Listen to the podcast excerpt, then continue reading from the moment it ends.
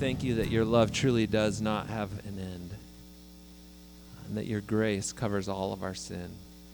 Thank you for Jesus Christ, who came to earth and bore the price of our sin, now ascended to the right hand of the Father, interceding on our behalf. Father, may you just encourage us through your word this morning. May you speak through Mark. May you teach us what you'd have us to take out. Help us to live out our faith for you each day this week. It's in Jesus' name we pray. Amen. And we see that throughout the Bible. We see it in the story, the parable of the prodigal son. We see it in the story of the woman at the well. We see it at the woman caught in adultery. We see it in the parable of the servant who was forgiven of a great debt. We see it throughout the whole Old Testament as the nation of Israel kind of bounced up and down in their relationship with God. This area of forgiveness, God's forgiveness. God is a forgiving God, and we are to be a forgiving people. And that's what this little letter of Philemon's about. In Philemon, we don't get a bunch of doctrinal teaching on forgiveness. We don't get practical exhortations to forgiveness. We don't even see the word forgiveness. But it's there. It's the main theme of this little letter. And I hope it'll really encourage you today and perhaps help us to examine our own hearts, as I did preparing this message, to think back over the time and think back, is there someone I need to forgive? Is there something I'm holding on to, some offense from someone in my past that I haven't fully let go of yet, that I need to forgive that person? Well, first, let's set the scene of this little letter with a little background on its main characters and the events that led Paul to write this letter. The Apostle Paul was quite a missionary. After the initial birth of Christianity, after the resurrection of Jesus there in Jerusalem, it was to spread throughout the region and then to the ends of the earth. And so Paul was called to do that work. He was traveling all over through what's now Turkey, to Greece, to Italy, all over the known world at that time, spreading the message of the gospel, starting churches, and seeing the work of God travel throughout the earth. And we read about those adventures in the book of Acts. And in many of those places, many people turned to Christ. But there were also people who caused a lot of great suffering for Paul, people who opposed his message and tried to stop his message from spreading. And because of that, he wound up in prison in Rome for a couple of years. At the very end of the book of Acts, in chapter 28, you see that he's there for a couple of years under house arrest. This is the time, while he's under this house arrest, that he writes a bunch of letters, four of which we have in our Bibles. Can you think of which four they are? They're called the prison epistles. There's Colossians, Ephesians, Philippians, and Philemon, those four. So he was busy there. He got to evangelize the whole household of Caesar while he was under guard there, we're told. And so he had quite a ministry there. And while he was there, he encountered this runaway slave from far away. And this is the story of where this letter comes from. He meets this young man. He leads him to Christ. And then he sends him back to his master, a new person. And with this letter. So let's start in verses 1-3.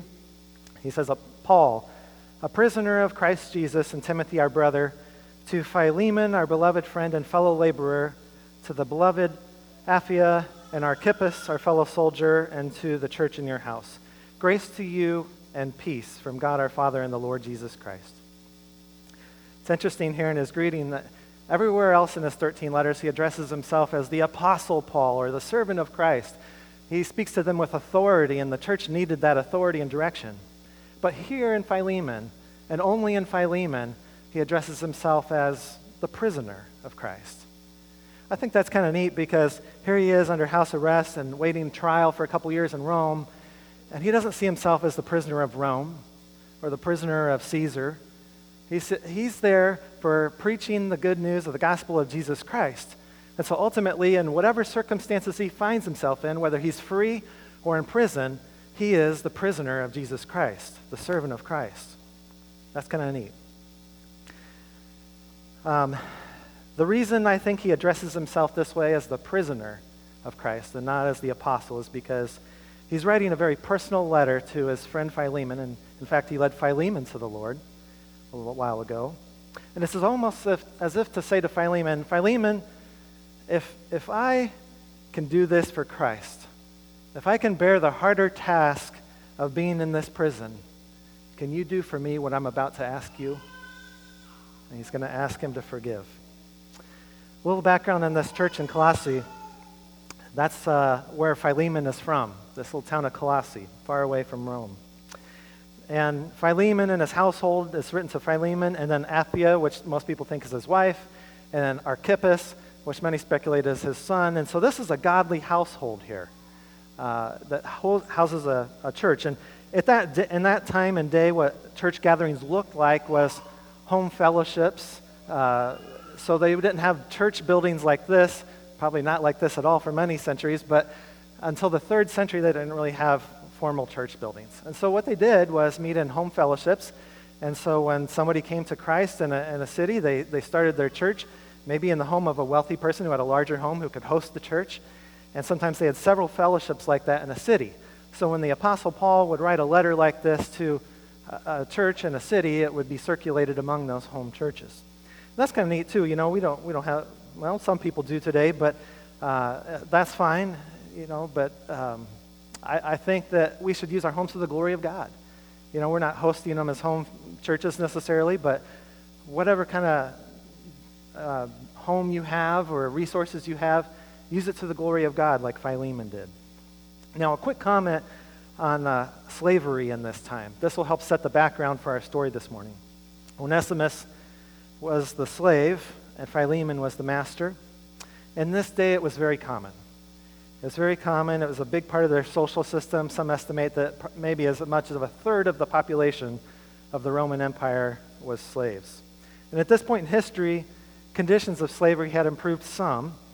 They had rights to a trial at this point. They could hold many different positions, and some even hold some prominent positions, more than you would think for a slave, such as teachers, doctors, musicians, etc.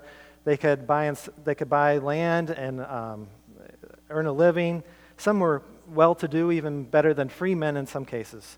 But they were still considered personal property, and they could be bought and sold and traded. And so you kind of wonder, like, why Paul doesn't come right out and say, Philemon, I want you to free Onesimus. Slavery is a terrible wrong.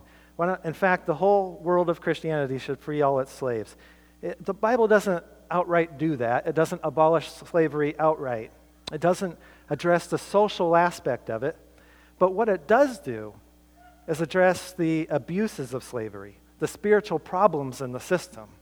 And in time, the principles of Christianity led to the abolition of slavery in that world. But listen to a few verses here. I think I've got them up here. Here's the kind of the world we're looking at, this picture here of Rome. And you can see clear down there on the lower right there, there's Colossae. In Ephesians 6, 5-9, the Apostle Paul, same writer, he commands slaves to obey their earthly masters with a deep respect and fear, serving them sincerely as they would serve Christ. And he encouraged them to work with enthusiasm as unto the Lord. And then he also commanded, on the other side of it, the masters to treat their slaves in the same way, not threatening them and reminding them that they too have a master in heaven. And other scriptures like Galatians 3:28 teach that slaves and masters in Christ are spiritual equals before God. And so you can imagine that if masters and slaves in this system in that time in our history would follow the principles from Scripture, from the apostles' letters, how good those relationships could have been. And you know, I think that Philemon was such a master. The way Paul is going to talk to Philemon here tells us that he was a godly Christian man. He would have been a master that would have been enjoyable to work for. I think if we really applied these principles today, the equivalent would be our boss and employee relationship today. We could kind of look at it that way, these principles of showing kindness and fairness and respect and hard work and enthusiasm as working unto the Lord. That would do us good today too. So we see here, Paul writing to Philemon. He was a master. He had a house large enough for a church. He had at least one slave that we know of, named Onesimus. Now, after Paul's typical greeting of grace to you and peace from God our Father and Lord Jesus Christ, that's a wonderful way he opened all his letters, he's going to ask something very big of Philemon. He's going to ask him to forgive and received back his runaway slave Onesimus without retribution. Philemon would have had every right to punish his slave. He could have worked him harder, made him pay back everything he owed for running away. He could have made him work overtime. He could have physically punished him. He would have had the right to do that. But pretty soon here, Paul's going to make the big ask and ask him to forgive him. Before we get into the big ask, he says some things here in verses 4 to 7 about Philemon, thanking God for Philemon and the kind of person he was. And this gives you a picture of the heart of a person who forgives. I think Paul had great confidence that Philemon would indeed forgive his slave and receive him back without punishment because of the kind of person he knew Philemon to be. Let's look in verses 4 to 7. He says, "I thank my God, making mention of you always in my prayers, hearing of your love and faith which you have toward the Lord Jesus and toward all the saints, that the sharing of your faith may become effective by the acknowledgement of every good thing which is in you in Christ Jesus. For we have great joy and consolation in your love, because the hearts of the saints have been refreshed by you, brother." Paul's giving some strong praise to Philemon here. Philemon is quite a guy. He says how thankful he is to God when he prays for him, because everything he hears about the guy is so positive and it's so refreshing to hear. When Paul was ministering in the city of Ephesus for a few years, we read about that in the book of Acts.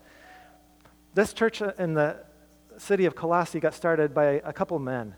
One was Epaphras, who came from Colossae 100 miles west to Ephesus where Paul was, and he was saved and went back and started the church in Colossae. And Philemon was also a convert who had come there, heard Paul's message, and went back and had this house church. But you know what's more exciting than just hearing someone say they profess belief in Christ is when they actually go on for Christ, isn't it? I mean, think of the person you knew that came to the Lord, and they were all excited to come to the Lord and to know him for the first time. But what was even more exciting was when they went on for the Lord, strong for the Lord.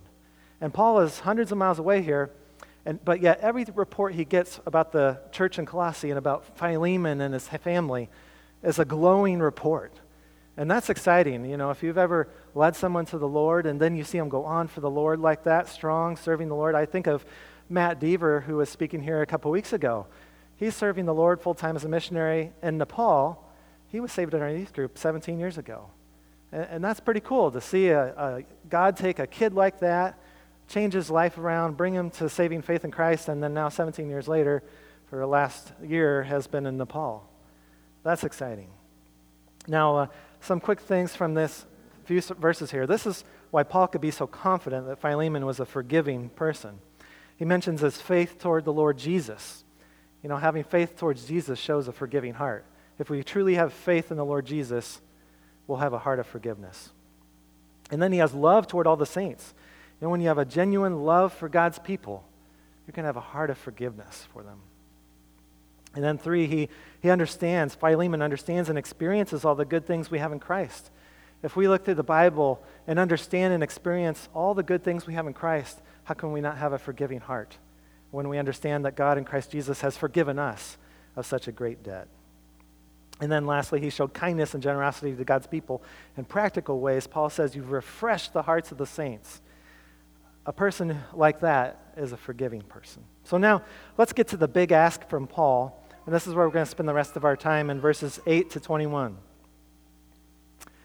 "Therefore, though I might be very bold in Christ to command you what is fitting, yet for love's sake I rather appeal to you, being such a one as Paul, the aged, and now also a prisoner of Jesus Christ. I appeal to you for my son Onesimus, whom I have begotten while in my chains, who was once unprofitable to you, but now is profitable to you and to me. I am sending him back. You therefore receive him, that is, my own heart, whom I wish to keep with me, that on your behalf he might minister to me in my chains for the gospel. But without your consent I wanted to do nothing, that your good deed might not be by compulsion, as it were, but voluntary.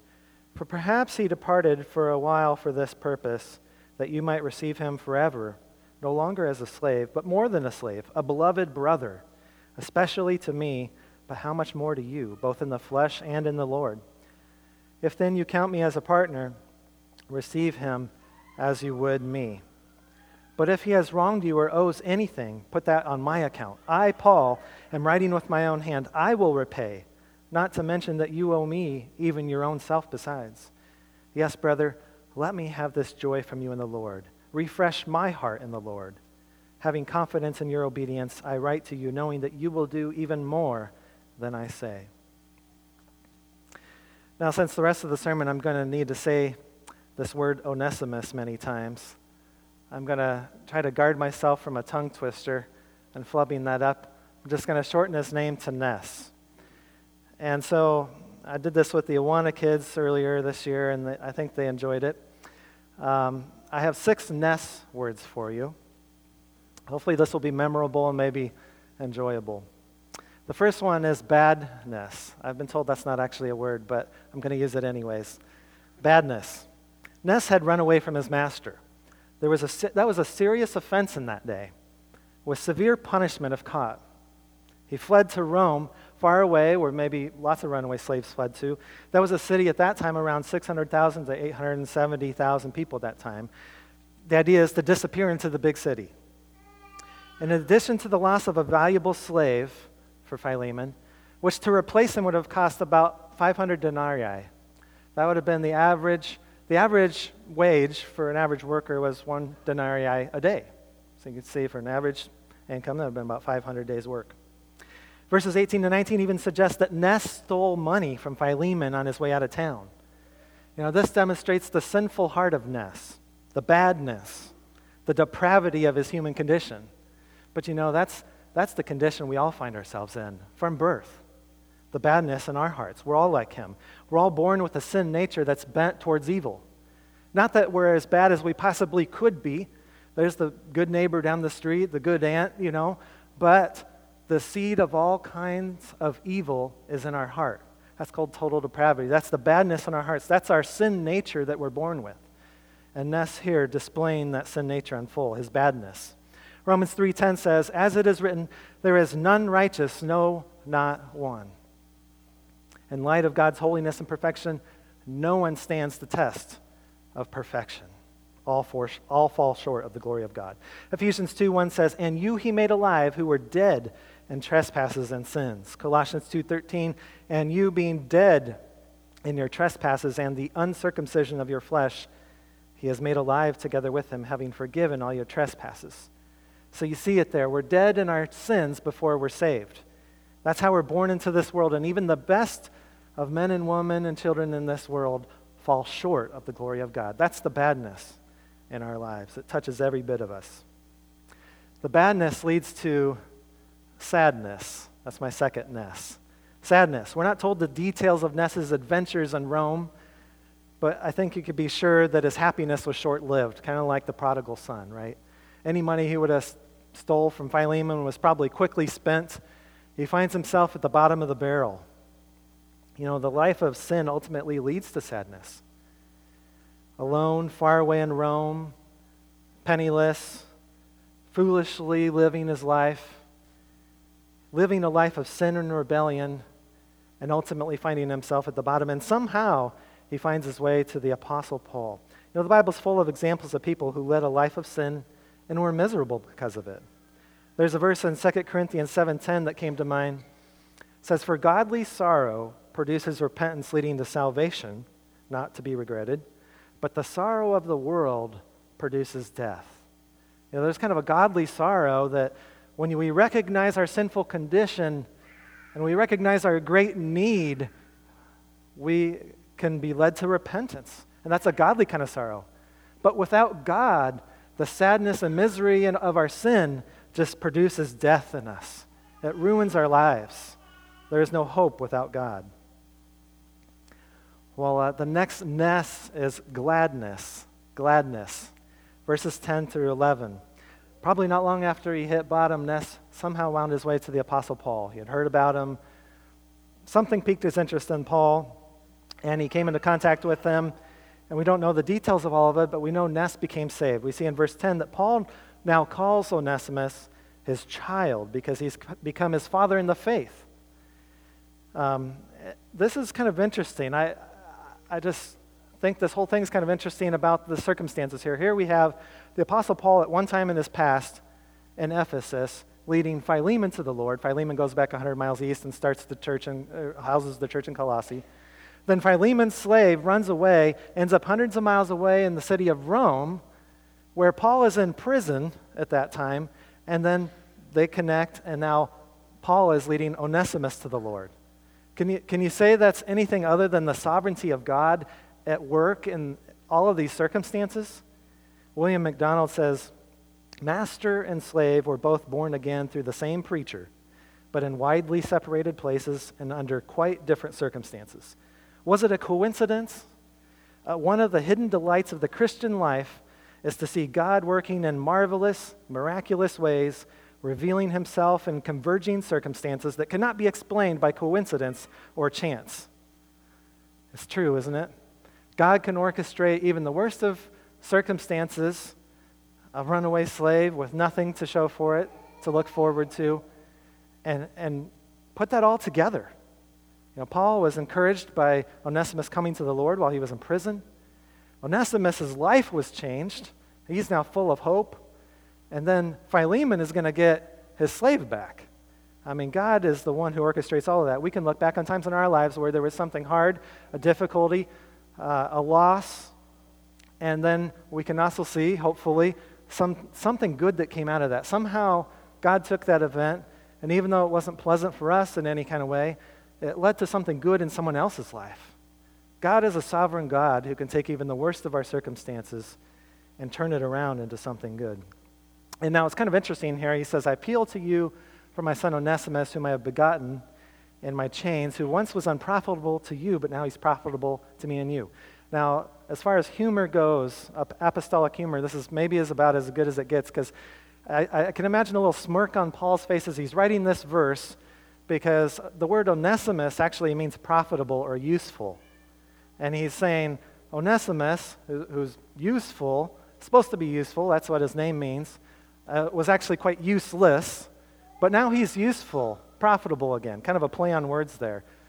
It's about as good as it gets for humor from the apostles, I think, but that's kind of cool. I think that's kind of funny, actually, that he wasn't useful at all until he became a Christian. He's saying, your slave, useful, was useless, but now he's useful.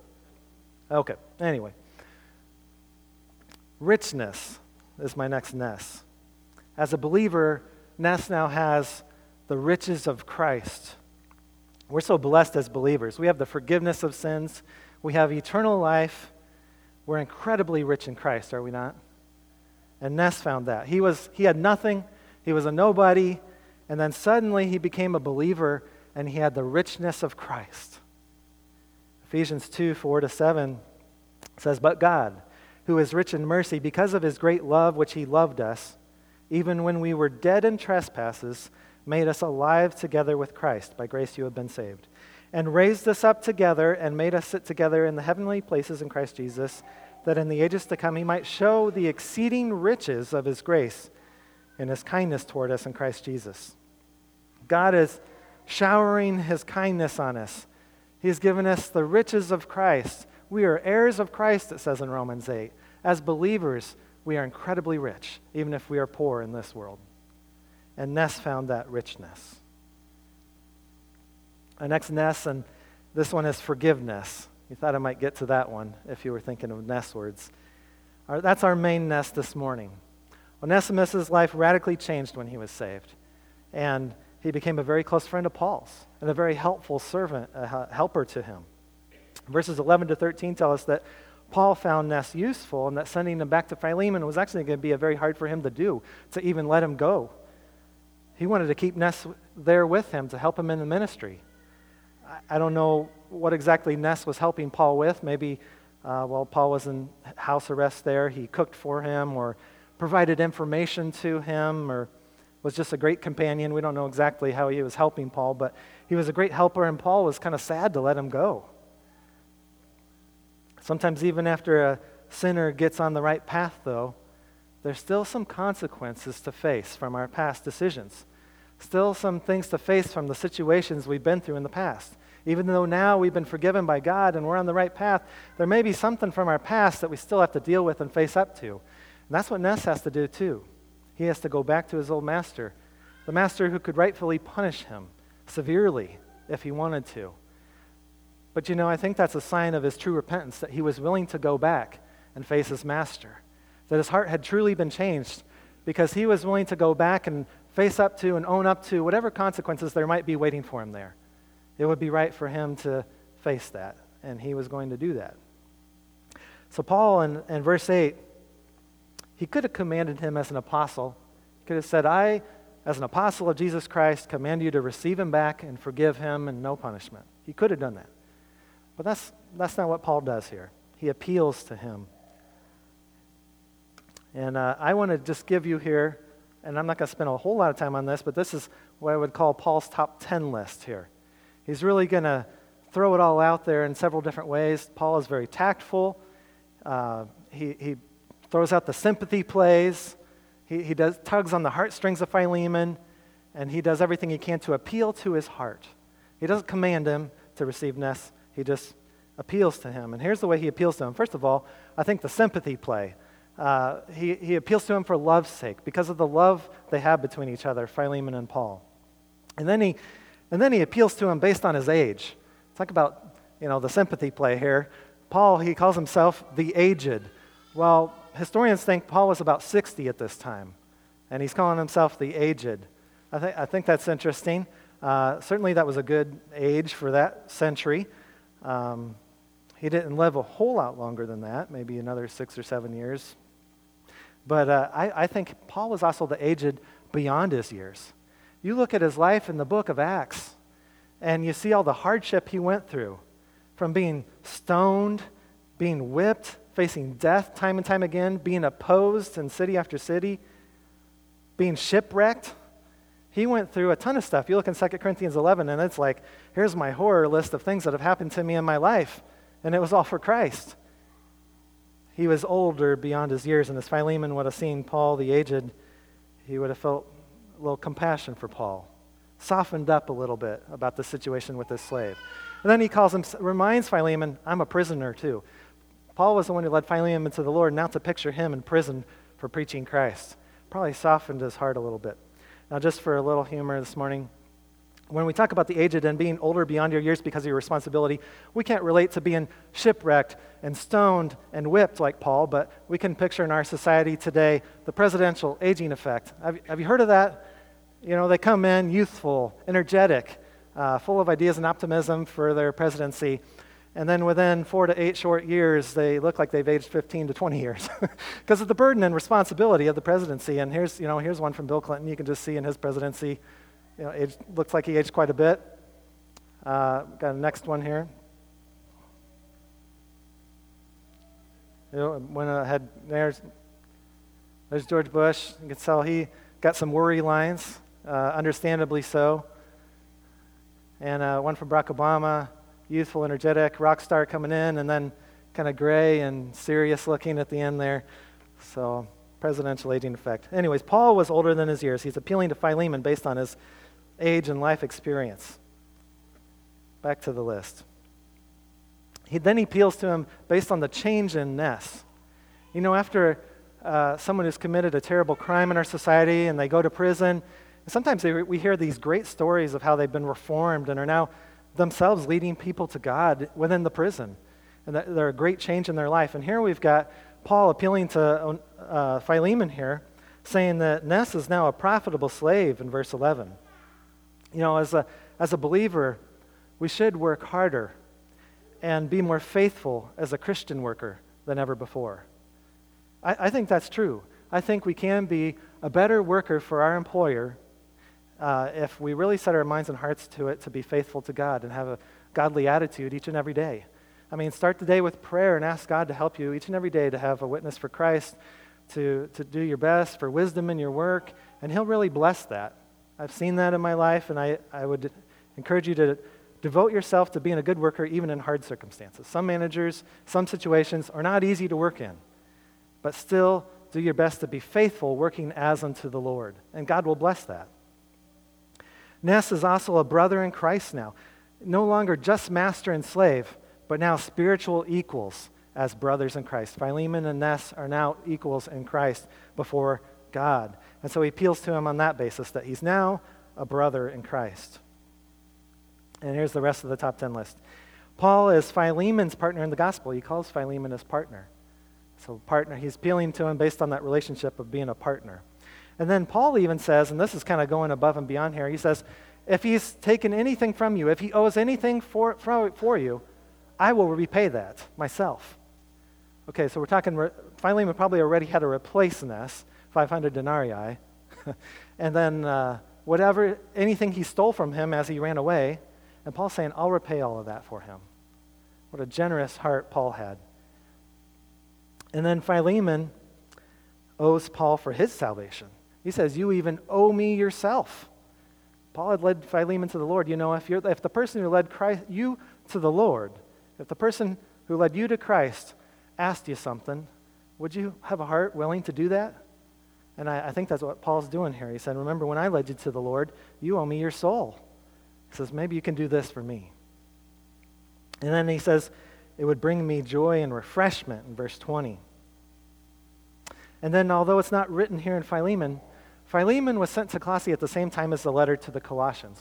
Both were sent with Tychicus and Onesimus. They went back together to Colossae and delivered the letter to the Colossians and Philemon at the same time. And in Colossians, which would have been delivered and read about that same time, it says in chapter 3, verse 13, bearing with one another and forgiving one another, if anyone has a complaint against one another, even as Christ forgave you, so you also must do. Even as Christ forgave you, so you must also do. So he's hearing that in the other letter too. Because Christ forgave Philemon, he appeals to him, so you too can forgive Ness. All right, my next Ness here is kindness. Kindness. We don't get to read what happened next. We don't get to read what happened when Philemon got this letter and Onesimus is standing face to face with him. I can imagine as Ness shows up at first, Philemon has got some hard feelings. He's looking at his slave who's come back, thinking about what he should do. Should I punish him? How severely should I punish him? But then Tychicus, who came along with Ness, hands him this letter from Paul, the letter to Philemon. And he would have been happy to get a letter from Paul, so happy to get that letter. And had those initial reactions, thinking about what am I going to have to do to make this right with Ness here? Should I take it out of his wages? Should I make him work overtime? Should I punish him physically? What should I do? But then as he's reading this letter, you can probably imagine Philemon's face just kind of relaxing, that cold icy stare at his slave melting away, and his heart softening. And it was really clear to him what he should do after reading that letter. Paul's saying, you got to forgive this guy. You got to be willing to be merciful to him. After what I've done for you, after what Christ has done for you, forgive him. In Titus 3, 4-6, it says, the kindness and the love of God our Savior toward man appeared, not by works of righteousness which we have done, but according to his mercy he saved us through the washing of regeneration and renewing of the Holy Spirit, whom he poured out on us abundantly through Christ Jesus our Savior. That's the kindness and love of God our Savior towards us. And I really believe that he forgave Ness. He forgave Ness. And that was a great example of forgiveness and restoration to the whole church of Colossae. That story spread out through the whole Roman Empire of Christian churches. And we have the letter included in our Bible. I think he probably did forgive Ness because the Holy Spirit has allowed this letter to be included in our Bible. If he hadn't forgiven him, I don't know if it would have been included. You know, that would have been a bad example. Okay, Paul appealed to them, made all this great appeals, and then he didn't forgive him. No, I think he probably did forgive him. Philemon, that was the kind of person he was. He had a forgiving heart. He was a generous man who had faith in the Lord. He loved God's people. He understood and appreciated all that God in Christ had done for him. And he understood how much he owed to the Apostle Paul. And he forgave Onesimus. You know, as you think about this story, I would challenge you to think about someone you need to forgive. You know, we live in a retaliating, vengeful society where everybody's out to get everybody, and no one and themselves is never to blame. Everyone else is the one who's committed a crime against them. But listen, for the Christian, a failure to forgive is unthinkable. You know, it doesn't matter what the offense is. not forgiving that person is disobedient and ungrateful to God after everything God in Christ Jesus has done for us. When we hold on to our grievances and offenses from the past, you know what it does? It creates a bitterness in our heart. It creates resentfulness. And you have to keep living it over and over again if you've never let it go and forgiven the person. It keeps coming up in your mind. And it even comes up in casual conversation and gossip. It'll lead you to being frustrated and sad the longer you hold on to a grievance. And it occupies your thinking. Why would we want that? Who's that for you? Maybe it's someone from a long time ago. You're thinking of that person right now. Maybe it's a parent from a long time ago who wasn't there for you. Maybe it was another family member who offended you. Maybe it's an overbearing boss or coworker from 10 years ago. Maybe it's that difficult neighbor next door. I was just thinking about that this week. But think of that person right now and ask yourself, if God has forgiven me of such a great sin debt, and he's wiped it all away, he remembers it no more, how can I not forgive that person and let that go? And so I encourage you this morning to open your heart to that person. You know, sometimes the person is not willing to be forgiven. They don't want that. They don't want to admit they've done anything wrong, and it's kind of hard to have a reconciled relationship if that's the case.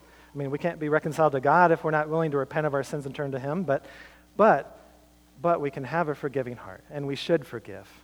And if that person's willing to change and admit what they've done, receive that person back and have a restored relationship. And I would just want to, as we lead into communion, apply this story to God the Father and our condition and the Lord Jesus. Philemon is like God the Father. He's the master. And we are like Onesimus, the runaway slave, the one with badness in our heart. The one who's offended the master, the one who's run away from the master, the one who's greatly offended the master because he's a holy and perfect master in heaven. And we deserve his wrath, we deserve his punishment, we deserve nothing but what we have coming, which was going to be wrath and eternal punishment in hell. That's what we deserve in our natural condition. We've offended the master, we've fallen short of his glory. But you know what, just like Paul offered to repay all the losses, we have one who offered to pay all the losses that accumulated on our sin debt. And that was our Lord Jesus Christ. He came to the cross and paid the price we could never pay. We could never have paid that price. But there was one who could pay the price. He was the perfect, sinless Son of God, the Lamb of God, the Lord Jesus Christ, who could pay that price, and he did pay it. He paid for our losses. And now we can be restored to our master in a joyful, reconciled relationship with eternal life. And the communion reminds us of that. It reminds us of the price that was paid, the body that was broken, the blood that was shed on our behalf. And we take that cup and we say, thank you, Lord, for paying that price for me. You have set me free from my sins. No longer a slave to sin, but now I can be a slave to you, Lord, and spend my life serving you forever. Let's pray now. Our Heavenly Father, thank you for this message on forgiveness and for including it in the Bible.